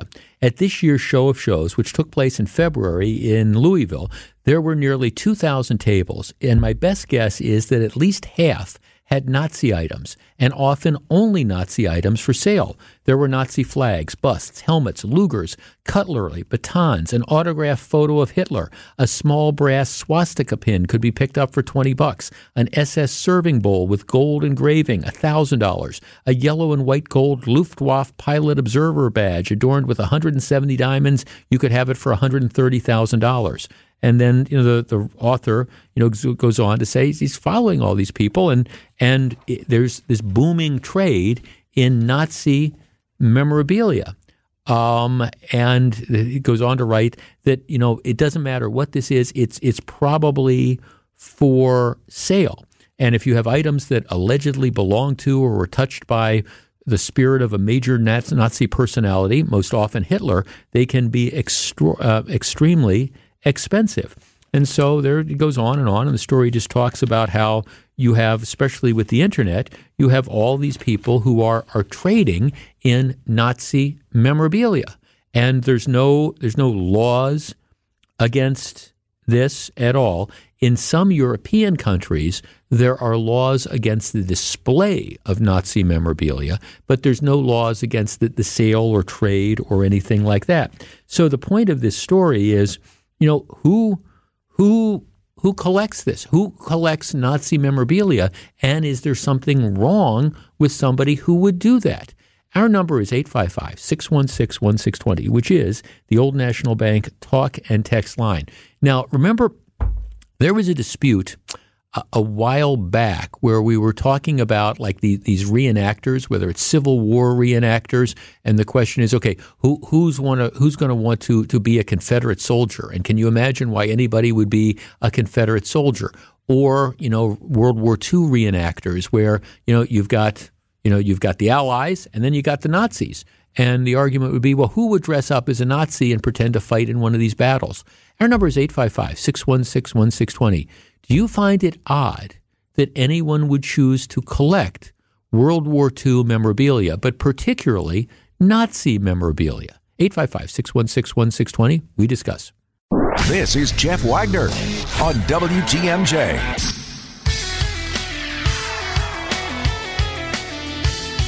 855 616 1620. This the story in the New York Times, and it, it, it's a long story, and it goes on. And the bottom line is the reporter is is appalled by the fact that people are are collecting Nazi material. Now, at the same time, I mean, a lot of this stuff. Uh, I mean, a lot of these things. I mean, they're they're were were obtained by, for example, U.S. soldiers who like grabbed the flags and grabbed the different documents as they were as they were winning the war and things like that. So, I mean, if, if you're if you collect Nazi memorabilia, does that make you a neo-Nazi, or does it make you somebody who's interested in historical artifacts. 855 616 1620. Johnny in Milwaukee. Johnny, you're in WTMJ. Hello. Hey, how's it going? Good. What do you think? Is, this, is it weird to collect Nazi stuff? No, I, I think if it could be, but it doesn't have to be. I mean, why is it okay to collect things from the Union Army, but the atrocities committed by the Union Army towards Native Americans forever is, I mean, insane and that's seen as acceptable. So, or collecting Japanese military stuff, is it not just as terrible? Or are you just in the history? Yeah, no. I mean, thanks to culture. I guess see that's kind of where I, I look at. Or is it, would would this be something that has an interest in, to me? No, I mean, do I do I do I want to have? Gee, I want to buy a bunch of iron crosses and display them in my living room or in my man cave. No, that, that's not something that has any sort of appeal to me a, at all. But I I understand that people collect sort of different things. I guess I look at it this and say, you, what you're talking about is historical artifacts. And there, there's a lot of collectors of historical art. And when it comes to war memorabilia, lots of people like you have these people who get into collecting different things, whether it's you ever watch the show Pawn Stars on history? It's always amazing to me. People will be coming in and they'll be bringing this stuff. This was this was from World War II, or this goes back to World War One, or whatever. And there's a huge market for these kind of things, and and people end up paying good money for it. Now, again, this isn't it's not my thing. And you know, would I go to a would I would I go to a show with historical memorabilia? Yeah. Would I be attracted to wanting to buy Nazi stuff? No, that's not the the appeal. But at the same time, if you were a dedicated World War II collector, I could see this. You know, in addition, what they're saying is that apparently a lot of the people that do these collections is is they're they're completist. In other words, they, they, get started with with something and they want to you know finish it out and complete that sort of stuff. I mean, I don't. I the, story of the New York Times goes on to question like the psychology of people who are doing this, and I, I guess I just I don't accept the fact that you know people who are necessarily if you're a, a World War II collector and included in your collection are are things that involve you know the German army or Nazi stuff. I don't think that that means that you're harboring any Nazi sympathies. I think it probably means that you are by and large you know interested in history any more than the fact that. I, have I've told the story before. I mean, I, I read lots and lots of books, and I'm kind of fascinated by with. I mean, World War II, I think, is a fascinating time.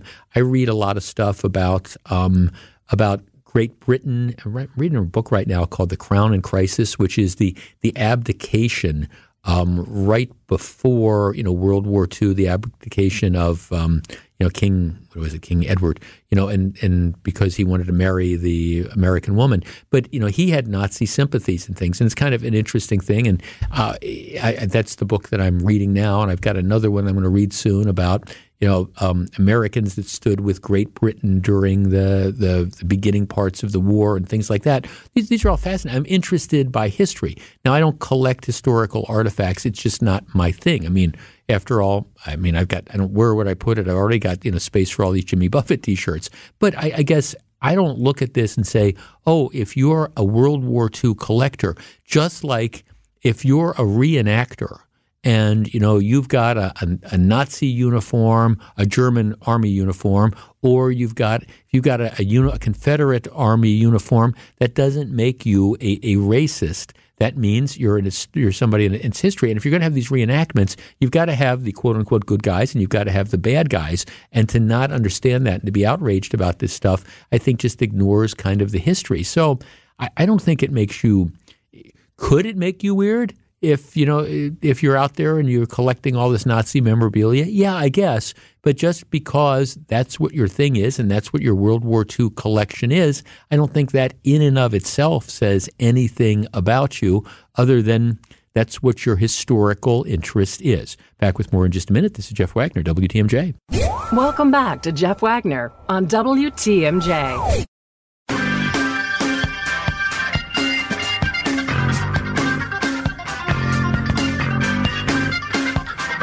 Jeff, my father was in the Battle of the Bulge in World War II. He came home with a Nazi flag and a German Walther PPK pistol. The pistol is stamped with the mark of an officer. Being a World War II history buff, I'm keeping those items. My uh, father was also there when they liberated one of the concentration camps in Germany. Yeah, I mean, again, would this be my thing? No. But I mean, I can understand why people, especially if you're into historical collecting, I can easily understand why people would be doing that. All right. Here's the latest thing that has the ACLU's undies in a bundle. One of the um, one of the things that we hear a lot is, you know, you, you have people that are released on stupid low bails and they go out and they commit other crimes. And then, you know, we all ask, okay, who thought it was a good idea to release these people on these stupid low bails? And didn't you realize that there was probably a good chance that there would be a reoffense? And, you know, we, we all agree with that, but there doesn't appear to be any sort of movement among either the judges or the court commissioners to do stuff to keep obviously dangerous people in jail. What is one of the best indicators about whether somebody is going to commit crimes in the future. Think about it. Think about it. Well, it's whether they've committed crimes in the past, right? I mean, I, I say this. I mean, I, I, say this all the time. You know, it is in fact possible that one day somebody wakes up and says, "Hey, today's the day I'm going to go pick up a gun and I'm going to go out to the parking lot at a Kohl's store and I'm going to stick that gun in the face of some lady and I'm going to carjack her car." It is entirely possible that you just might wake up and say, "Hey, this is what I'm going to do on a Monday morning." More likely, you have been engaged in all sorts of criminal behavior over time leading up to that decision to carjack that lady in the Kohl's department parking store, uh, the Kohl's department store parking lot.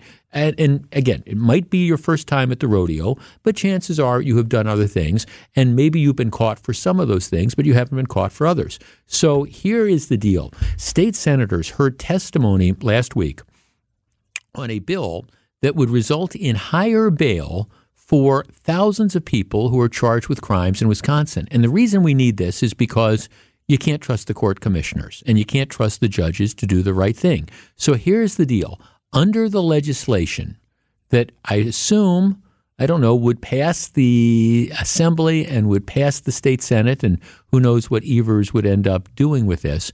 But under the bill, the judge or a court commissioner would be required to set bail in the amount of at least $5,000 when a defendant has a past bail jumping conviction.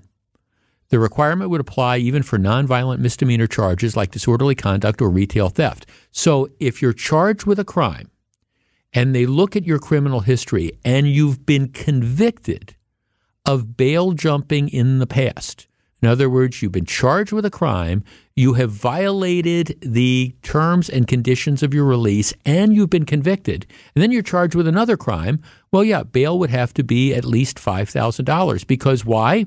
Because by setting bail before, it did not work. Um, and of course, the Republicans who are pushing this say far too many repeat offenders and bail jumpers are being released on low or no cash bail only for them to commit another crime. The ACLU predictably has its undies in a bundle saying the bill could drastically increase the number of Wisconsinites held in jail before trial. Yeah, yeah, it might, might, might do that. But what does that tell you? It tells you if, look, first of all, if you don't want to be held on $5,000 cash bail, don't don't jump bail in the first place and get yourself convicted of it. And then secondly, don't commit another crime. It's it's pretty self-evident to that. ACLU says when you think about the risk of job loss, the risk of losing housing, the impact on child custody and parental rights for folks that are even spending a few days or weeks and months incarcerated pretrial, it's not keeping our state and community safer. Of course, it's committing our keeping our state and community safer. Of course, it is doing that because if you're being held, you're not out on the streets committing more crimes. And this only applies to people for whom there is a history of violating the terms and conditions of their release. Now, the bill also goes farther, and it says for somebody who is accused of a violent crime, that would also mandate a bail of at least $10,000 if the person had a past violent crime conviction. So, in other words, if you're convicted of sexual assault or robbery or carjacking, um, violent crimes, and you are accused of another crime, doesn't mean that you couldn't get out on bail, but it means that you know the bail has to be sufficient to guarantee your appearance and that you're not a danger to the community. So in that case, it would be ten thousand bucks. These two provisions are to me just self-evident and really, really, really, did I say really, really good ideas. Um, would, would, Tony Evers sign them? Um, that's, of course, another question. But I think this is one of these examples, and this is what happens when you, you see what's been going on in the court system for the last couple decades. This is the effect of soft on crime district attorneys, turn them loose judges, a community that is just unhappy, upset, and not satisfied with people who are accused of violent crimes being released over and over and over again. Back with more in just a minute. This is Jeff Wagner. Welcome back to Jeff Wagner on WTMJ.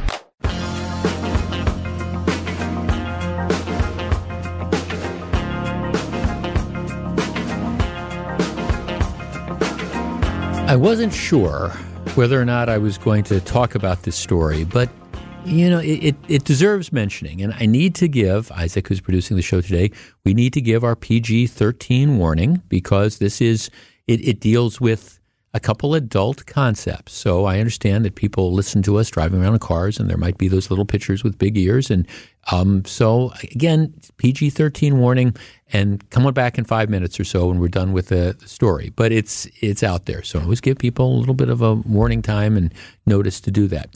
Um, all right, this is I, I heard about this on, on Saturday because one of the people that was there I had, had actually sent me an email about this. It's being reported by the Badger Institute, which is a, I describe Badger Institute, it's, it's um, as a conservative think tank. They do a, a lot of really, really, I, I, think, interesting work. Don't always agree with everything that's out there, but they do good work. So here's the headline Protesters at Madison Black Conservatives event expose selves and progressive desperation. Um, and so at UW Madison, they had they had a it was like a seminar, and it was a discussion on black conservatism. It was called Black Conservatism: Past, Present, Present, and Future. It's hosted by the Center for the Study of Liberal Democracy. And what they did is there was a live presentation, but you could also watch it on Zoom. You could do the, the Zoom meeting. So what ended up happening is you had five prominent black conservatives who participated in the discussion. Um, Dr. Carol Swain, professor of political science at Kentucky State University, um, Dr. Wilfred Reilly, Diante Johnson, founder and president of the Black Conservative Federation, um, and, and, then others as, as, well. So you've got this presentation, it's in person, and the purpose of this is they're talking about well, again, the role of black conservatism. And, and I will tell you, one of the things that is very, very scary to media elites and the left is the fact that you have that there's even that there's a possibility of having black conservatives. And, and this is, it, and it, go, it starts with Clarence Thomas and it moves from there. The idea that you, oh, I can't believe that anybody who could be black could also be conservative. And it really kind of threatens the, the overall, you know, concepts and stuff and the uh, media and the whole concept of this. But anyhow, so you've got this discussion that is going on. And again, it, it's live and they're online. And apparently, um, portions of the online event were projected onto a large screen behind the panel in the auditorium. So, what happens is after the speakers make their presentations, they do a question and answer period. At that point in time, somebody hacks into the Zoom call, and um, someone online begins to speak over one of the panelists. And at that point in time, the moderator says, okay, mute your, mute your microphones. The interrupter then responds by a string of obscenities and vulgarities that I can't come close to saying on the radio. Um, while students were then helping out with the program, hurriedly worked to cut off the sound because you have somebody who's hacked in and is now like screaming obscenities.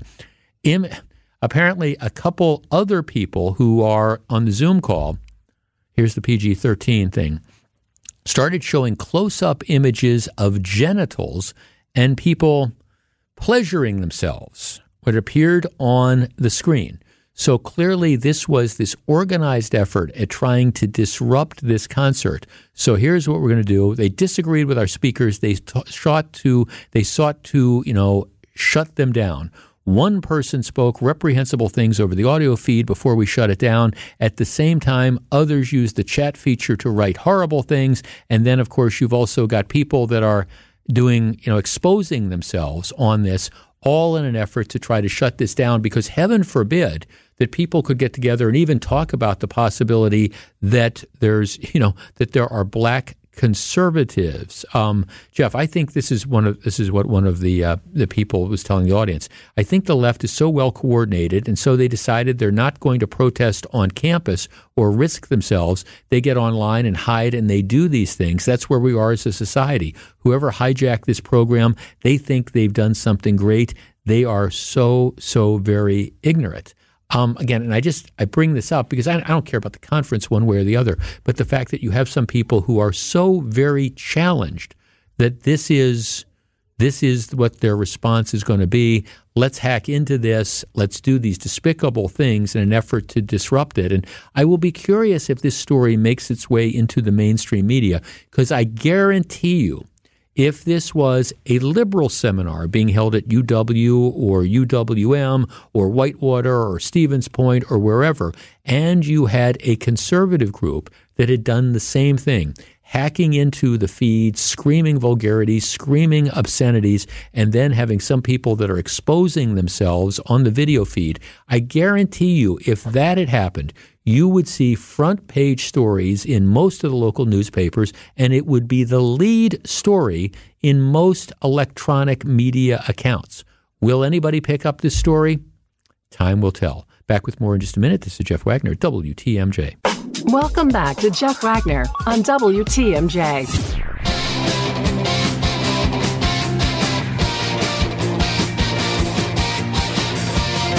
Okay, it is time for a little tough love. The uh, the Brewers had a wonderful season. Just, I mean, I, I, I, I mean, they ninety two wins, and and that's anytime a hit team hits ninety wins, that that's the sign of an incredibly successful season. They just blew away all the, the challengers in the National League Central. They ended up with the third best record in the National League. And if you look at the size of their payroll and you look at the fact that um, they have a lot of players, particularly position players, who are playing that you nobody ever heard of before the start of the, the season, Andruw Monasterio, or who weren't on the team at the start of the season, whether it's you know Josh Donaldson or some others. I mean, it's been look at the outfield. I mean, Sal Frelick and Mark Canha and all these different players that just even weren't on the team. And to look at this team and look at the payroll and see that they've won 92 games, and part of it is the, the strength of their, their pitching staff, but part of it is a lot of clutch hitting and things like that. No matter how the season ends, I think you have to say that they've done a, a remarkable job. It has been a very, very special season. And for what I guess the fifth time in the last six years, they are back in, in the playoffs. All right. And I actually, I think they have a chance to do okay in, in the playoffs. I mean, I actually, if they win this first series, then they go to play the Dodgers, Los Angeles Dodgers, in a best of five. And I candidly, I think they match up decently with the Dodgers. Dodgers won more games than they did. Dodgers have a bigger payroll. Dodgers have bigger name players, but I think the Brewers match up extremely well. So the way this works for people who haven't been keeping score at home, the Brewers play it's a best of three series. The games are tomorrow night at 6, Wednesday night at 6, and then if you need a third game, it will be Thursday, time to be determined. So my, my guess is it'll be an evening game too, but who knows? So that, that's the way it stands now. The Brewers are playing the Arizona Diamondbacks, who are a very, very good team in themselves. Diamondbacks are coming to Milwaukee. Matter of fact, Wisconsin's Afternoon News, John Mercure and Greg Matzek, they're broadcasting. They're out at the stadium today, and so they're they're doing their show there. And I'm sure they'll be out at the stadium tomorrow doing their their show there as well. So you got the Arizona in town. If the Brewers win two out of three, then what happens is they advance to the division series. They'll go out to Los Angeles and they play LA in a best of five series. I think the first game is Saturday and then the next game is Monday. But you know, you got to if you you just take care of business and you have to win. So this this is a big deal, you know, as far as the playoffs go. Now, if you're a regular listener, you know that I am a um, I've got a partial season ticket package, and they, they sent out the notice oh about a month, a month and a half ago about how if you decide that you're going to re up for next year, you could get first dib on the tickets, and I, I did. So I have I have a pair of tickets to the games um, all the different playoff games. If they go to the World Series, got tickets for that. And so I, I'm kind of excited. My buddy, who I go to the games with, recently relocated to Williamsburg, Virginia. Well, he's coming back into town he's on his way now. Sometime tonight's going to get here, and he's going to stay with us until, uh, depending on how long the Brewers' playoff run goes. I mean, he'll we're probably going to have a house guest, and that's that's fine. We, we welcome him. But I mean, I'm excited about the opportunity to go to the game tomorrow night and Wednesday night. Now, if if they end up losing, I might be bummed out, but it's just I, I'm excited about that. I'm thrilled with playoff baseball and all those things. So I was listening to one of our news reports earlier in the day, and I was somewhat surprised that they say that there's still tickets that are available. Our number, we only have a couple minutes. Our number is 855 616 1620, which is the Old National Bank talk and text line. It would, in my opinion, be an absolute travesty. Now I'm going to use the word I'm thinking of. The word is disgrace. It would be a disgrace if, following what a great season the Brewers have, if American Family Field wasn't sold out. I'm talking about packed to the gills for the game tomorrow night, the game Wednesday night. If there's a Thursday game, that game Thursday, and all the games moving forward. This is Milwaukee is a great sports town. And I understand some of the explanations I get sometimes is, well, you know, we don't necessarily have winners. Well, you, you got a winner. You have a team that has done an absolutely tremendous job. And it, it should be standing room only tomorrow night. It should be standing room only Wednesday night. And it should be standing room only for every game moving forward. Baseball fans of Wisconsin unite. 855 616 1620. I am going to be extremely disappointed because if if if this game you know isn't completely sold out. Now one of our one of our listeners is saying well tickets are available because nobody knows the times until last night. All right you know may, maybe that's a factor but now we know the times. Six o'clock tomorrow night six o'clock wednesday night. You got to go buy those tickets. 855-616-1620 will you be disappointed if the games aren't sold out? And is there any justification given how wonderful the season the Brewers have had, is there any justification for the game not being sold out? Back to discuss in just a minute. This is Jeff Wagner, WTMJ. Don't go anywhere. Jeff Wagner is back right after this. WTMJ, W277CV, and WKTI HD2 Milwaukee from the Annex Wealth Management Studios. This is News Radio WTMJ, a good karma brand station. And this is Jeff Wagner. I'm sorry, I still I cannot believe that there are still tickets available to the first round playoff game. Um, and and I mean it, it's it's a best two out of three. I mean it's lose and you're done. Jeff, I'm a baseball fan. However, not everyone has the luxury of time and money to go to a baseball game. It's that simple. Well, okay, I understand not everybody has the luxury of time or money to do that, but we're we're talking about the state of Wisconsin. You cannot tell me that there aren't I, mean, I mean, I see what happens on opening day. You can't tell me that there aren't forty-five thousand people that are out there, or forty-two thousand, or whatever it would be, who who would show up for who would show up for the playoff games. For goodness sakes. Um, 855-616-1620. Jeff, we're going to the game tomorrow. Well, that, that's good. Then I'm going to be working at X Golf the following night. I, my my um, my wife and a couple of her friends went up to that X Golf the other night. Um, you know, that's that's that. Um, Jeff, lots of high school athletics going on. Not going to miss my daughter's games for the Brewers. Well, okay. I mean, at, at the same time, you know, your daughter's going to be playing all sorts of games. The Brewers' playoff games don't come along that often. Um, yeah, then I've got somebody who like like tying it into the toxic Republicans. Okay, you, you if, if that's your attitude, I'm not going to the games because of the Republicans. You really do. What's the phrase? Yeah, I need to get a life. Um, Jeff, my husband passed on the opportunity to go tomorrow night due to his work schedule and the kids' after school stuff. I know everyone has an excuse, but life goes on despite all the playoff baseball. Yeah, I understand that, that life goes on, but at the same time, I mean, not everybody has you know kids' high school games that they have to go to or something like that. Somebody says the construction. This is now take it from me. I look. I hate driving through all the construction. There, there's no question about it. But at the same time, it, it's not that bad. I mean, it, it's really it's not that bad to get to the ball games. All right, Valerie in New Berlin. Valerie, you're on WTMJ. Hi, and thanks for taking my call. Thanks for calling. Now, I am a full I am a full season seat holder. Have been for many years. I my grandson is a avid fan, and he's only 15. However, I listen to some of the fans because I'm there so much, and it's like, ah, they've been in it five out of six times.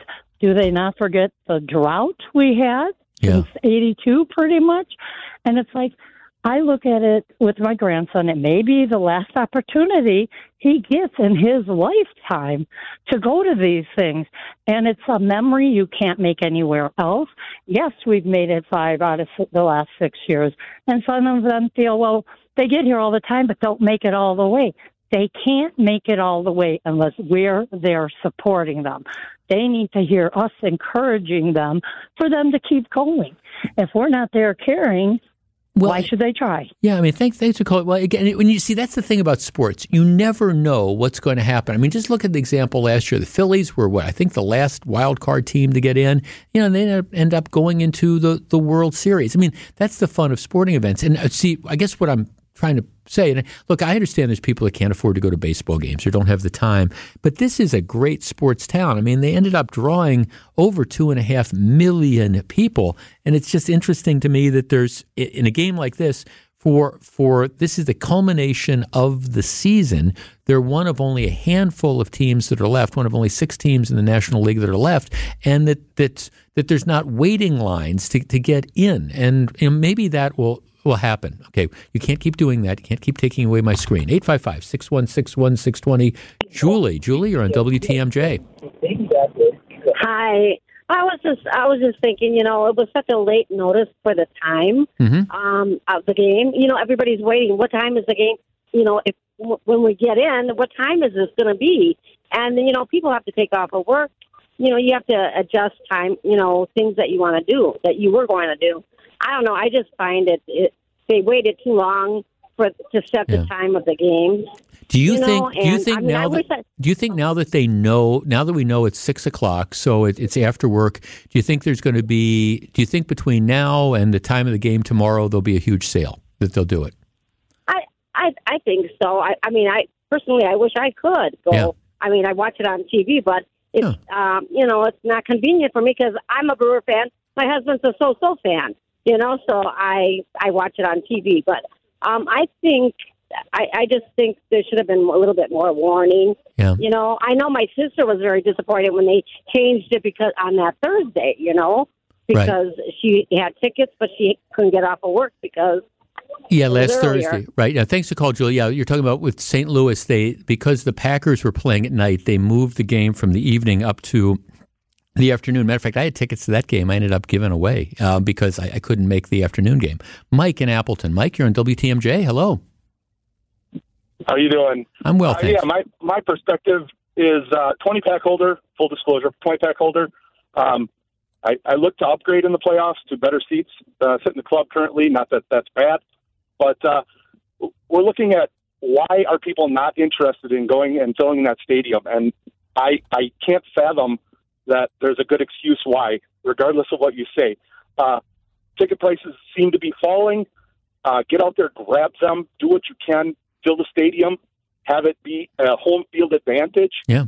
Um, I've I've been there every year since 2011 playoffs, uh, every game, every home game.